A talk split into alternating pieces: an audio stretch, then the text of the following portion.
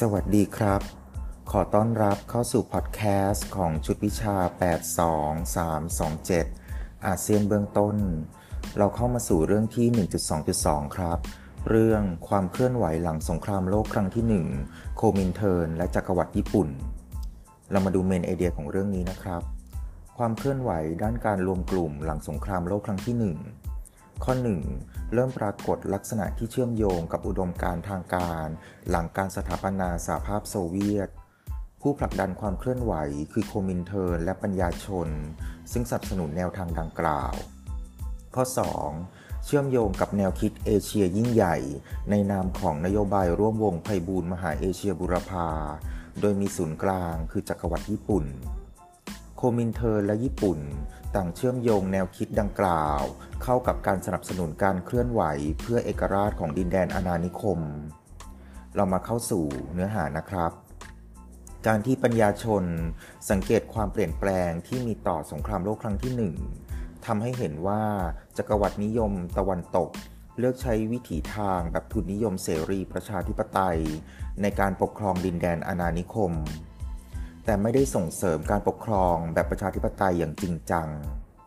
ในการปฏิวัติรัสเซีย คศ 1917 ทำให้รัสเซียถอนตัวออกจากกองกำลังพันธมิตรของสงครามโลกครั้งที่หนึ่ง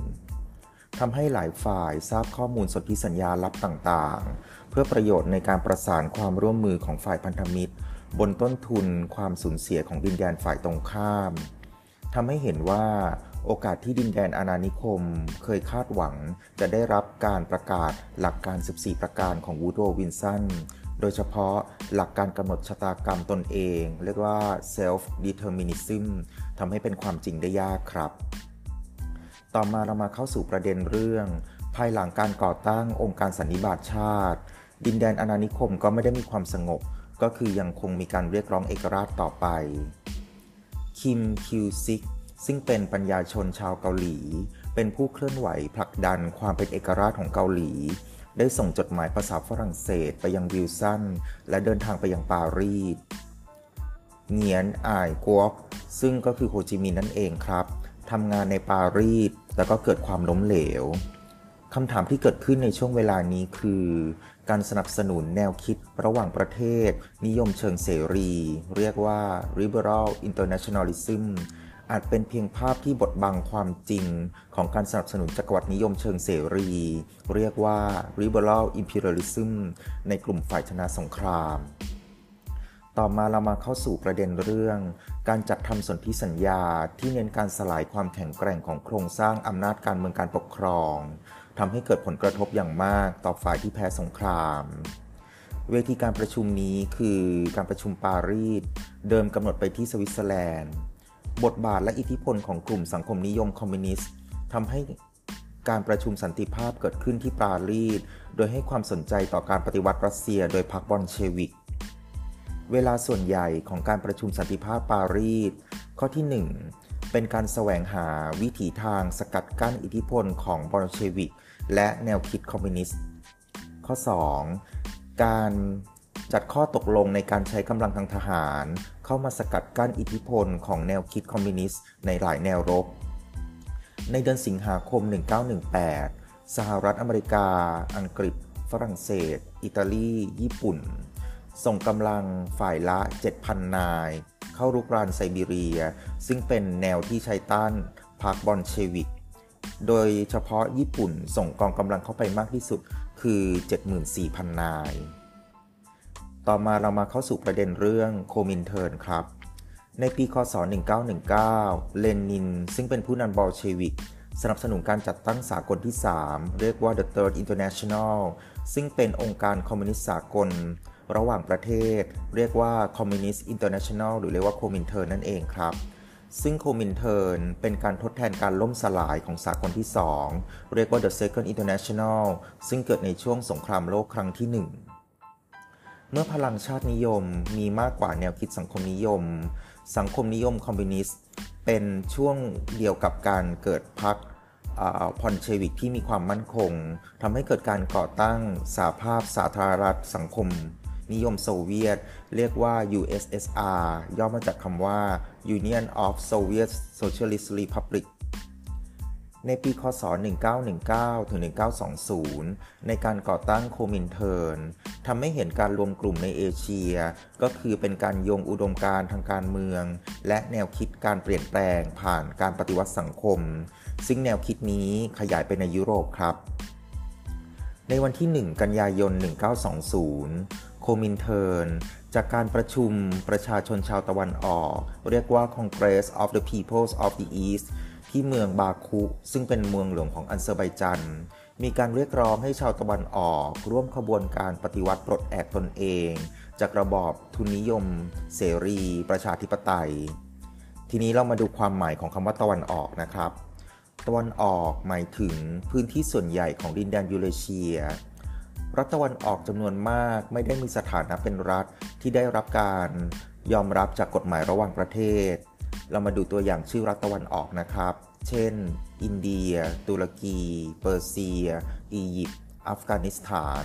บาลูวิสถาน คาชกา จีน อินโดจีน ญี่ปุ่น เกาหลี จอร์เจีย อาร์เมเนีย อาเซอร์ไบจัน ดาเกสถาน คอเคเชียเหนือ อาระเบีย เมโสโปเตเมีย ซีเรีย ปาเลสไตน์ คีวา บุคารา เติร์กสถาน เฟอร์กานาทาทาเรีย บาคิเรีย เคอร์กิเซีย เป็นส่วนขยายของแนวคิดที่สหภาพโซเวียต เริ่มแผ่อิทธิพลเข้ามาในเอเชีย มีการเคลื่อนกองทัพของสหภาพโซเวียต จากฝั่งตะวันตกไปยังฝั่งตะวันออก ซึ่งส่วนใหญ่เป็นคนมุสลิม และส่วนน้อยเป็นคนจีนอพยพครับ คณะกรรมาการบริหารโคมินเทิร์น จัดตั้งส่วนงานตะวันออก เพื่อผลักดันการจัดตั้ง และการประสานความร่วมมือระหว่างพรรคคอมมิวนิสต์ในเอเชีย ในเดือนตุลาคม 1921 มีการจัดตั้งมหาวิทยาลัยคอมมิวนิสต์ เพื่อแรงงานตะวันออกเรียกว่า KUTV ย่อมาจากคำว่า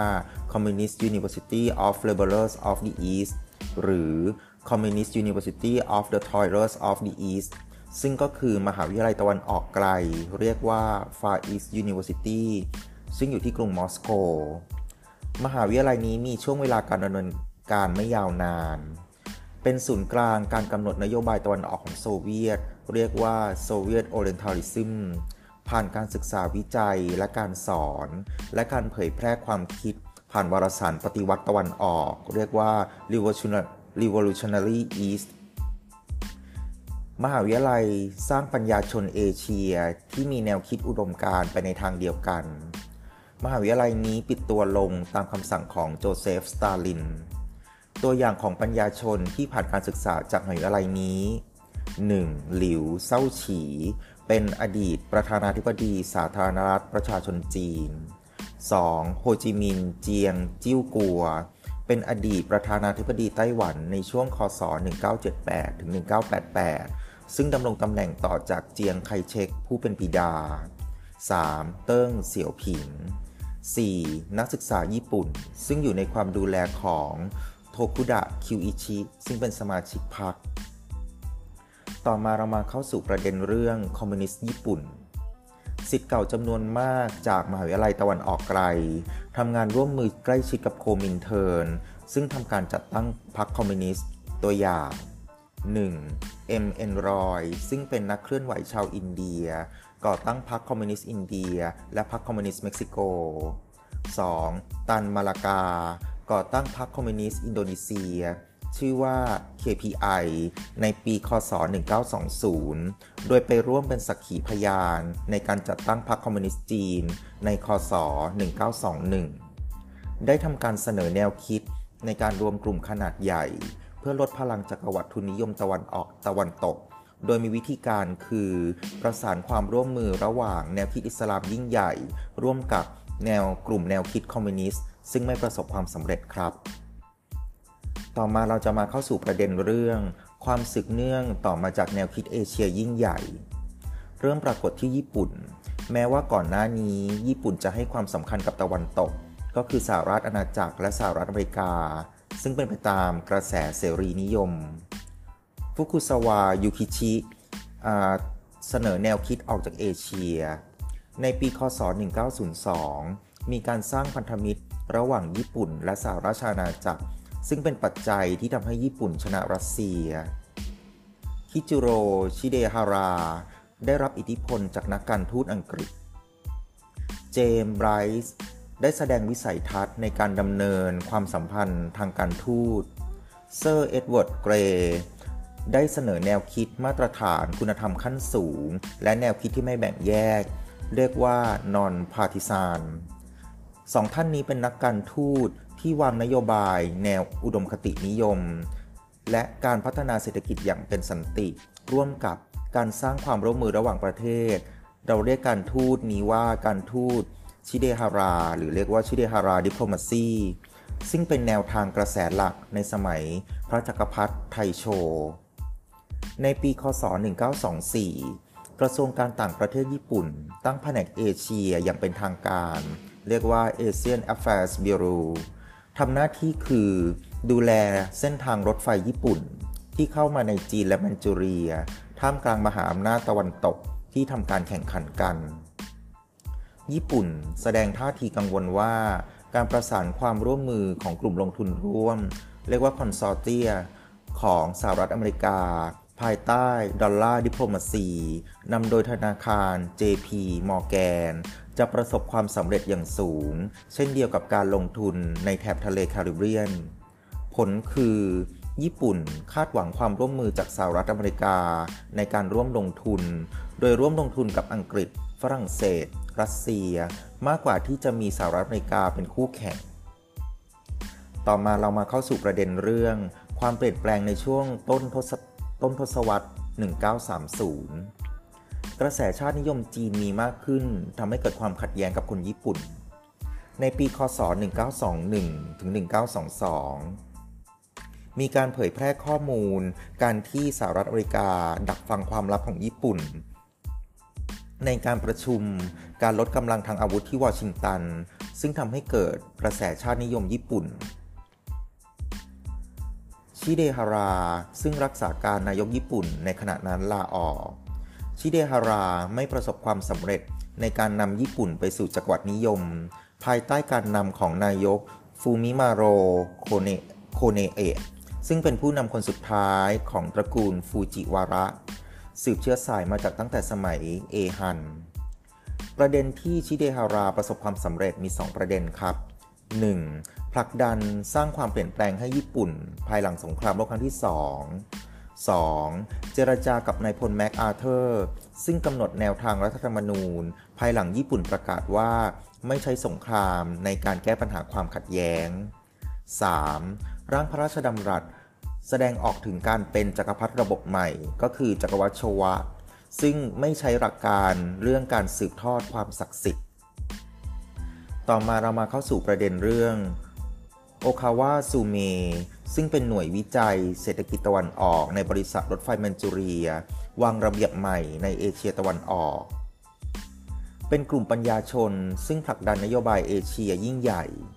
หากญี่ปุ่นไม่ปกป้องสิทธิของตนในแมนจูเรีย ผลก็คือสถานะของญี่ปุ่นในเกาหลีและไต้หวันย่อมได้รับผลกระทบ แนวคิดนี้ได้รับการตอบรับจากนายทหารมากมาย โดยเฉพาะโตโจฮิเดกิ หรือจะเรียกว่าฮิเดกิโตโจก็ได้ครับ โอคาวาซูเมทำให้เกิดแนวคิด ระเบียบใหม่ในเอเชียตะวันออก เรียกว่า New Order in East Asia มหาวิทยาลัย โฮเซ โดยผ่านวารสารชินอาเชีย หมายถึงเอเชียใหม่ ซึ่งเรียกว่า New Asia โดยเป็นบรรณาธิการตั้งแต่คศ 1938 ได้ก่อตั้งสถาบันวิจัยภาษาโชวะ ซึ่งเป็นโรงเรียนโอคาวา ซึ่งเผยแพร่แนวคิดของโอคาวาชูเมอย่างเป็นระบบ รัฐบาลญี่ปุ่นเลือกนักเรียนทุนที่จะส่งไปปฏิบัติการตามเอเชียในที่ต่างๆ ปีละ 20 คน โดยการศึกษาภาษาต่างๆ เพื่อให้เป็นแกนนำในการสร้างความสัมพันธ์ที่ดีระหว่างญี่ปุ่นและดินแดนอื่น ซึ่งเป็นการประสานการรวมกลุ่ม 1. ก็คือจะต้องเรียนภาษาตะวันตก 2. นักเรียนอายุ 17 ปีขึ้นไปจะศึกษาภาษาต่างประเทศอื่น โดยในปีที่ 1 ศึกษาภาษาฮินดู อุรดู ไทย มาเล ในปีที่ 2 ศึกษาภาษาอาหรับิก เปอร์เซีย เติร์ก ต่อมาเราจะมาเข้าสู่ประเด็นเรื่อง ความเปลี่ยนแปลงในช่วงปลายทศวรรษ 1930 ญี่ปุ่นภายใต้การนำของฟูมิมาโรโคโนเอะซึ่งเป็นแกนนำในการผลักดันแนวคิดระเบียบใหม่ในเอเชียตะวันออก ให้กลายเป็นนโยบายร่วมวงไพบูลมหาแห่งเอเชียบุรพา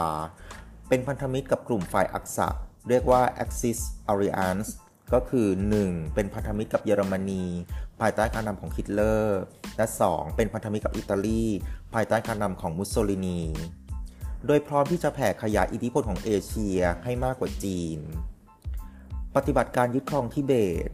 โดยเยอรมนีตามแผนการของไฮริชฮิมเลอร์ซึ่งเป็นผู้นำหน่วยทหาร SS 2. ญี่ปุ่น โดยพระนักรบจากนิกาย นิชิเรน และนิกายดินแดนบริสุทธิ์ที่เรียกว่า Pure Land Sect จากสายธรรมแบบเซน ปฏิบัติการยึดครองทิเบต เป็นการประสานความร่วมมือ เข้ากับกองกำลังแห่งชาติอินเดีย เรียกว่า INA ย่อมาจากคำว่า India National Army ซึ่งได้รับการสนับสนุนจากญี่ปุ่น เพื่อกดดันทหารอังกฤษในพื้นที่อินเดียพมา่า ต่อมาเรามาเข้าสู่ประเด็นเรื่องคศ 1940 นโยบายการรวมกลุ่มเอเชีย ภายใต้การนำของญี่ปุ่น ก็คือนโยบายร่วมวงไพบูลแห่งมหาเอเชียบุรพา เรียกว่า Greater East Asia Co-Prosperity Sphere ในปี คศ 1940 เป็นการครบรอบ 2,600 ปี ของการก่อตั้งดินแดนญี่ปุ่น นโยบายเอเชียยิ่งใหญ่ ทำให้เกิดการเรียกร้องให้เกิดระเบียบโลกใหม่ในมหาเอเชียบุรพา ก็คือ New Order in Greater East Asia ซึ่งประกอบด้วย 1. ญี่ปุ่น 2. แมนจูกัว 3. จีน 4. เอเชียตะวันออกเฉียงใต้หรือเรียกว่าอุษาคเน การที่สหรัฐอเมริกาสกัดกั้นอิทธิพลของญี่ปุ่น ในย่านมหาสมุทรแปซิฟิกผลก็คือ 1. ทำให้การเจรจาระหว่างการล้มเหลว 2. ในปีคศ 1941 ได้มีการปรับเปลี่ยนหัวหน้ารัฐบาล จากเดิมเป็นฝ่ายพลเรือนก็คือโคโนเอะเปลี่ยนเป็นฝ่ายทหารคือโตโจฮิเดกิ โตโจฮิเดกิผลักดันการรุกเข้ามาในเอเชียตะวันออกเฉียงใต้ โดยมีการวางแผนคือการยึดครอง Dutch East India ซึ่งเป็นของอินโดนีเซีย มาลายา บอร์เนียว เนื่องจากเป็นทรัพยากรการลำเลียงที่สำคัญของญี่ปุ่น โดยเฉพาะน้ำมันดิบ แร่ธาตุ อาหาร ในวันที่ 7 ธันวาคม 1941 ญี่ปุ่นโจมตีฐานทัพเพิร์ลฮาร์เบอร์ หมู่เกาะฮาวาย เพื่อความมั่นคงในการขนส่งในน่านน้ำแปซิฟิก ผลคือ ข้อ 1. สหรัฐอเมริกาประกาศสงครามกับญี่ปุ่น และฝ่ายอักษะ ข้อ 2. เปิดฉากสงครามโลกครั้งที่ 2 ในย่านเอเชียแปซิฟิก ในปี คศ 1941 ถึง 1943 ญี่ปุ่นเป็นฝ่ายได้เปรียบ ญี่ปุ่นยึดสิงคโปร์และพม่า ในปี คศ 1942 ญี่ปุ่นตั้งกระทรวงมหาเอเชียบุรพา ซึ่งทำหน้าที่ดูแลนโยบายและพื้นที่ดังกล่าว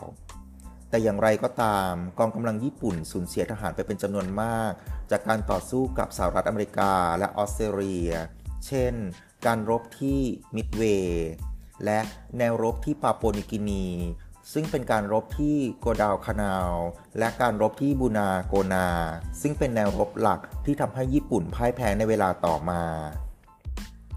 ในวันที่ 5-6 พฤศจิกายน 1943 รัฐบาลญี่ปุ่น ภายใต้การนำของโตโจฮิเดกิจัดการประชุมมหาเอเชียบุรพาเรียกว่าการประชุมโตเกียว โดยมีเป้าหมายคือ ข้อ 1 เพื่อใช้เป็นการประชาสัมพันธ์แนวคิดเอเชียยิ่งใหญ่ ข้อ 2 เน้นถึงบทบาทญี่ปุ่น ในฐานะผู้ปลดปล่อยจากอาณานิคมตะวันตก ในปีคศ 1942 มีการเคลื่อนไหวเพื่อเอกราชของซูกาโน แต่ซูกาโนและมูฮัมหมัดฮัตตาไม่ได้รับเชิญในที่ประชุมครั้งนี้ แต่กลับได้รับเชิญให้พบปะกับโตโจฮิเดกิ ภายหลังการประชุมเสร็จสิ้น องค์ประชุมในการประชุมมหาเอเชียบุรพามี 6 ประเทศครับ 1. แมนจูกัว โดยผู้แทนคือจางจิงหุย 2. จีน แยกตัวออกมาจากจีนคณะชาติ ผู้แทนประชุมคือหวางจิงเว่ยซึ่งเป็นหัวหน้ากลุ่มฝ่ายซ้ายที่ญี่ปุ่นสนับสนุนให้แยกจากจีนคณะชาติ ภายหลังจากที่ญี่ปุ่นบุกรุกหนานจิง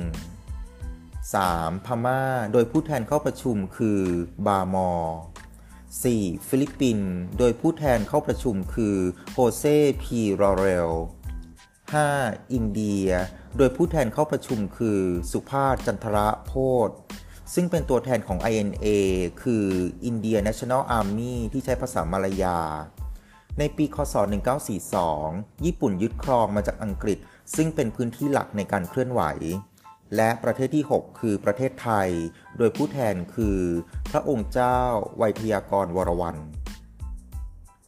ปฏิญญามหาเอเชียบุรพา เป็นการสร้างระเบียบแห่งการดำรงอยู่ และการร่วมวงไพบูรณ์ ข้อที่ 1 เป็นการสนับสนุนเพื่อความเป็นเอกราชและอิสระ ข้อ 2 เป็นการขจัดการแบ่งแยกเหยียดผิว เรียกว่า racial discrimination ซึ่งไม่ได้แตกต่างจากกฎบัตรแอตแลนติก คือ Atlantic Charter ในปี คศ 1941 ที่อังกฤษและสหรัฐอเมริกาประกาศมากนัก ปฏิญญามหาเอเชียบุรพาและการประกาศให้เอกราชแก่พม่าและฟิลิปปินส์เป็นความพยายามในการผลักดันแนวคิดการรวมกลุ่มในเอเชีย เพื่อจัดระเบียบความสัมพันธ์ระหว่างกัน ที่เกิดจากความพยายามของเอเชียด้วยกันเอง ก็เป็นอันจบ เรื่องที่